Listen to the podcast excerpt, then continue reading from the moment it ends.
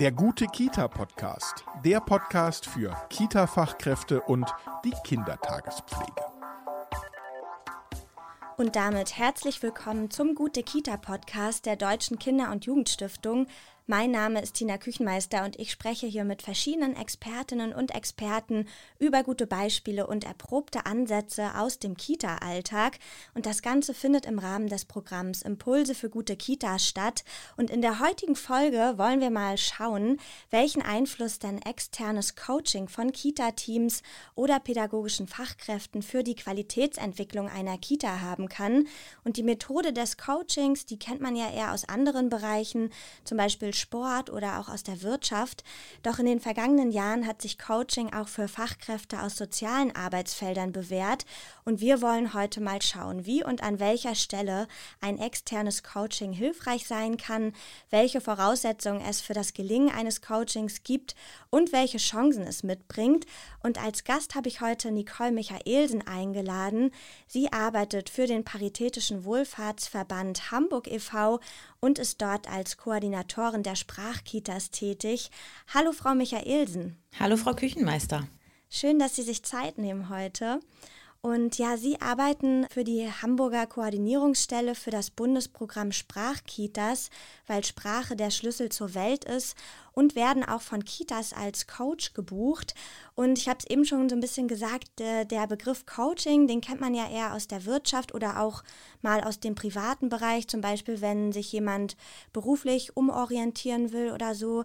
Wie verortet der Begriff sich denn im sozialen Bereich? Wir haben die Erfahrung gemacht, dass ähm, dort, wo wir ähm, coachen können und, und in der Form eben begleiten können, viel besser im Anschluss mit den Inhalten, gerade eben auch der Sprachkita, ähm, ansetzen können und insofern an der Stelle die Qualität verbessern können.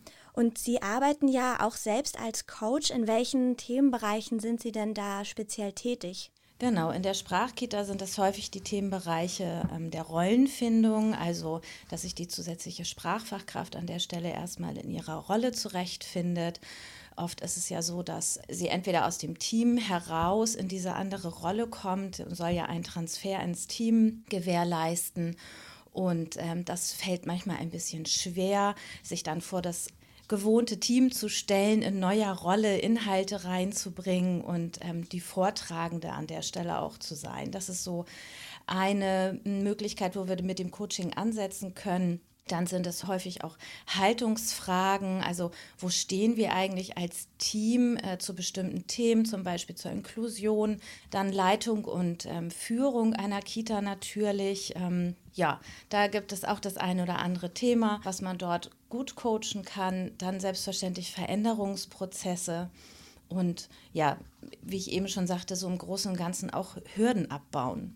Sie haben das eben schon so ein bisschen angesprochen, äh, wann es sinnvoll sein kann, sich externes Coaching zu holen. Vielleicht können Sie das nochmal zusammenfassend sagen, äh, ja, wann, wann das gut ist, so ein, so ein Coaching zu machen.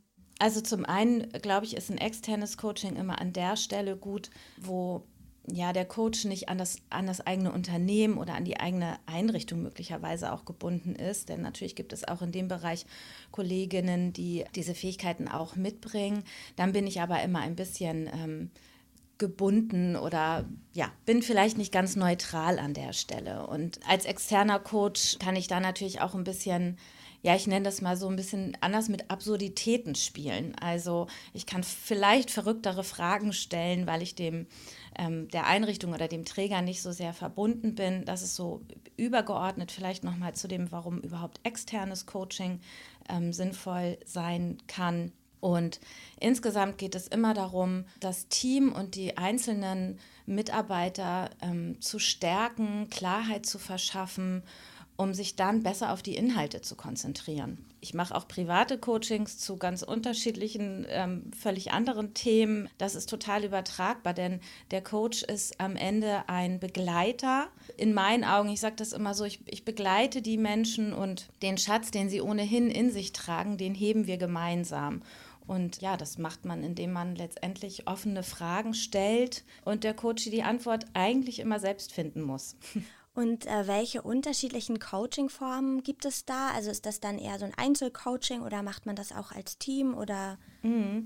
Das ist ganz unterschiedlich. Also ich hatte ja eben schon so das Thema Rollenfindung angesprochen. Das ist dann äh, meistens ein Einzelcoaching. Dann gibt es natürlich auch gerade in der Sprachkita, und das ist ja der Fundus, aus dem ich, aus dem ich im Moment am ehesten äh, berichten kann, gibt es immer auch äh, Coachings mit dem Tandem. Das heißt, da finden sich dann die Leitung der Einrichtung und die zusätzliche Sprachfachkraft zusammen und machen ein Coaching mit mir. Und genauso gut kann es aber auch im Team stattfinden. Das ist dann zum Beispiel in der Zeit der Dienstbesprechung, dass man sich einem Thema nähern möchte und ähm, das an der Stelle dann in dem Rahmen erstmal coacht.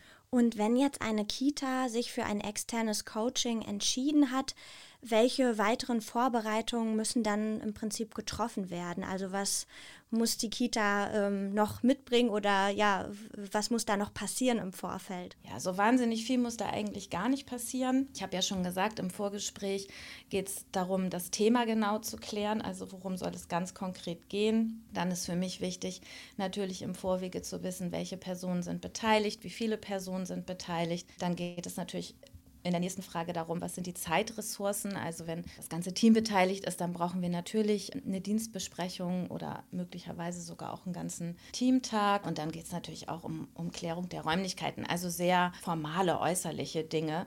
Inhaltlich muss die Kita sich da auf gar nichts vorbereiten, denn den Rest mache ich. Und was kann denn ein externes Coaching für so ein Team leisten? Also was ist das, was am, am meisten am Ende bei rumkommt sozusagen oder sich dadurch verändern kann? Also zum einen natürlich, das habe ich eben gerade schon mal gesagt, Stärke und Klarheit der Mitarbeiter oder der Leitung und ähm, damit neue Möglichkeiten für das gesamte Team zu agieren. Dann natürlich gibt es immer die Chance auf einen Perspektivwechsel. Also genau, einfach einen Perspektivwechsel zu haben und dann kann ich meine Haltung weiterentwickeln und wenn ich meine Haltung weiterentwickle, dann kann ich neue Handlungsstrategien ähm, mir überlegen und dann auch anwenden. Dadurch, dass ich viel mit offenen Fragen ähm, arbeite, locke ich den Coachie oder die Coaches äh, ja immer so ein bisschen aus der Reserve. Und äh, in dem Moment muss er oder sie eben auch immer über die Antwort nachdenken und das ist gleichzeitig immer auch eine Reflexion. Und äh, Sie haben es eben auch schon gesagt, so Coaching macht ja in erster Linie neue Handlungsspielräume auf, dass man so ein bisschen aus dem Altbekannten rausgelockt wird und äh, ja, die Möglichkeit hat, so ein bisschen umzudenken. Aber es gibt ja nun auch einige Herausforderungen, die durch ein Coaching alleine nicht unbedingt zu bewältigen sind.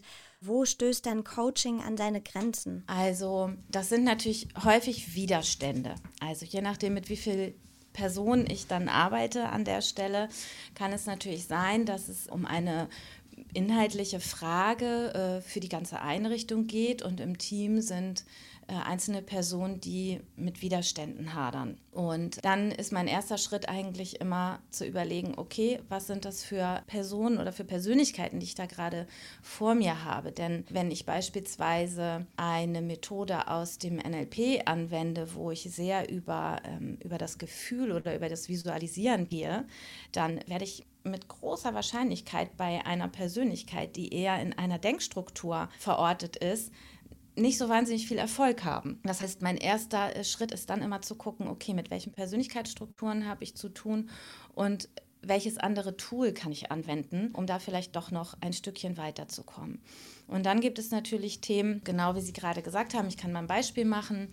Ich hatte ein äh, Tandem bei mir im Coaching und wir haben eine systemische Aufstellung gemacht zum Team, weil es darum ging, dass das Team immer sehr ja, sehr schroff und sehr laut und wenig wertschätzend miteinander gesprochen hat und das teilweise auch mit den Kindern. Und dann haben wir uns einmal die Teamaufstellung gemeinsam angeschaut und das hat schon mal sehr viel Klarheit ähm, für das Tandem gebracht, um zu sehen, wie sind die einzelnen Kollegen eigentlich miteinander oder untereinander positioniert. Und aus diesem aus dieser Aufstellung, aus dem, was wir dort ähm, gesehen haben und erarbeitet haben, hat sich dann ergeben, dass ich dreimal hintereinander in die Kita gegangen bin äh, und habe Dienstbesprechung zum Thema gewaltfreie Kommunikation gemacht. Und das ist dann natürlich kein Coaching mehr. Und es gibt ja auch einfach normale Weiterbildung, sag ich mal, auch im Kita-Kontext. Was ist so der größte Unterschied und was ist vielleicht ein Vorteil von einem Coaching im Vergleich zu einer Weiterbildung? Mm, ich glaube, der Punkt, den ich eben schon einmal benannt habe, nämlich, dass im Coaching geht es immer darum, dass ich die Antwort in mir selber eigentlich nur noch finden muss. Also weil sie ist immer da, ich muss sie nur suchen. Und eine Weiterbildung, da kommt ja jemand sozusagen mit Gepäck und gibt mir etwas Neues in meinen Wissenskoffer oder in meinen Methodenkoffer dazu, was ich dann nutzen kann. Also das ist so der Unterschied. Ne? Die Weiterbildung, da kommt etwas von außen auf mich zu und beim Coachen hebe ich die Antwort aus mir selber heraus. Und wie muss ich mir den zeitlichen Rahmen vorstellen? Ich finde, das klingt äh, sehr intensiv, also diesen überhaupt die Leute kennenzulernen und da so ganz genau hinzuschauen und so ein, ja, die, äh, vielleicht ein Team kennenzulernen, wie das funktioniert. Wie läuft das im Normalfall ab mit so einem externen Coaching? Ähm, genau, also ich hatte ja schon gesagt, dass ich im Vorgespräch ähm, sehr genau hinhöre, worum es eigentlich geht. Und häufig lasse ich mir dann die Strukturen ein bisschen erklären, sodass ich ungefähr eine Idee habe, wo ich hinkomme. Also ich gehe jetzt mal davon aus, dass ich ein Teamcoaching mache. Oft kenne ich die Einrichtungen ja auch. Das muss man äh, natürlich auch noch dazu sagen. Das sind ja alles äh, Sprachkita-Einrichtungen und viele von denen kenne ich natürlich inzwischen.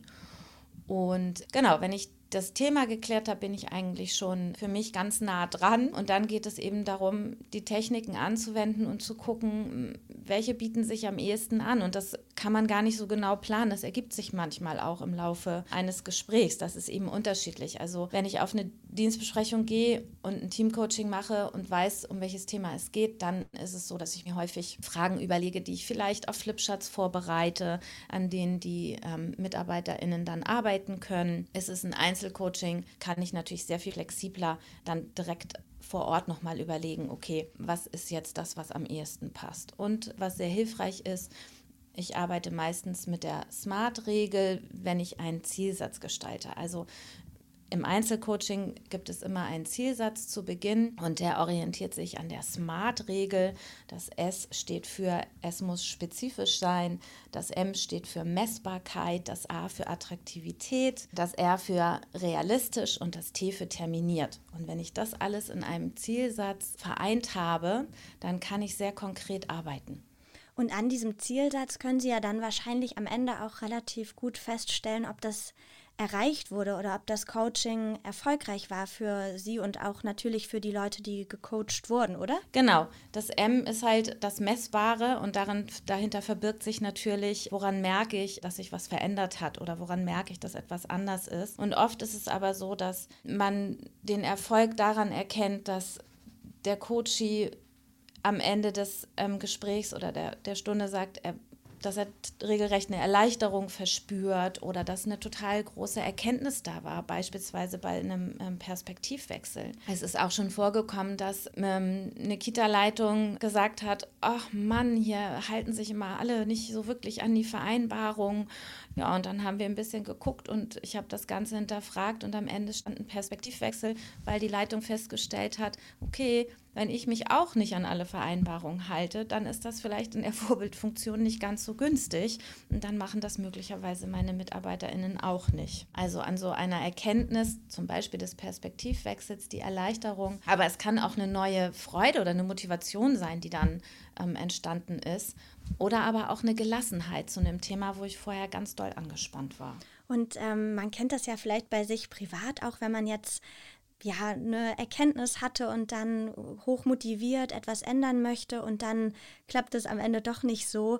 Was für Anschlussoptionen gibt es denn, um das Gelernte nachhaltig auch in diesen Betreuungsalltag zu integrieren und wirklich am Ball zu bleiben, sag ich mal? Na, da gibt es verschiedene Möglichkeiten. Also es gibt äh, einmal die Möglichkeit, mit Ankern zu arbeiten oder auch äh, mit Affirmationen. Also das sind alles Dinge, wo ich mir möglicherweise am Ende eines Coachings Sachen aufschreibe oder mir, ja, ich sag mal, äh, sinnbildlich so einen Knoten ins Taschentuch mache, sodass ich mich daran immer wieder gut erinnern kann oder entsinnen kann.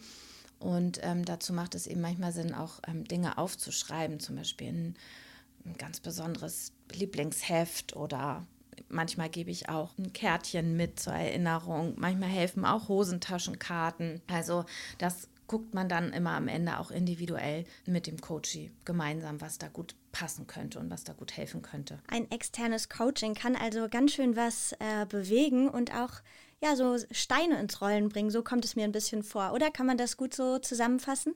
Ja, absolut. Das ist sehr treffend. Dann bedanke ich mich bei Ihnen, Frau Michaelsen, für das äh, interessante Gespräch. Und ja, vielen Dank, dass Sie sich die Zeit genommen haben. Sehr gerne. Ich danke auch. Das war die fünfte Folge von unserem Gute Kita Podcast und ich habe aus dieser Folge mitgenommen, dass ein externes Coaching für ein Kita-Team einiges bewirken kann. Zum einen führt das Draufschauen einer unbeteiligten Person zu einem Perspektivwechsel. Das hat Frau Michaelsen uns ja sehr anschaulich erklärt und das kann besonders in festgefahrenen Situationen sehr hilfreich sein. Zum anderen birgt eine neue Betrachtungsweise auch eben die Möglichkeit neuer Handlungsspielräume in sich und das Coaching, das deckt dann also so altbekannte Handlungsmuster und Teamstrukturen auf und verteilt Ressourcen einfach nochmal neu. Konflikte und Schwierigkeiten, die bis dahin vielleicht immer unlösbar schienen, können also nochmal neu betrachtet und eben auch gelöst werden. Impulse für gute Kita ist ein Programm der Deutschen Kinder- und Jugendstiftung und wird vom Bundesministerium für Familie, Senioren, Frauen und Jugend gefördert. Und im Rahmen von unserem Impulse für gute Kita-Programm finden Sie übrigens noch mehr Tipps und Anregungen zum Thema qualifizierte Fachkräfte. Schauen Sie doch zum Beispiel mal bei unserem Gute Kita TV vorbei oder lesen Sie unser Gute Kita Know-how. Mein Name ist Tina Küchenmeister und ich freue mich, wenn Sie bei der nächsten Folge wieder dabei sind. Der gute Kita-Podcast. Der Podcast für Kita-Fachkräfte und die Kindertagespflege.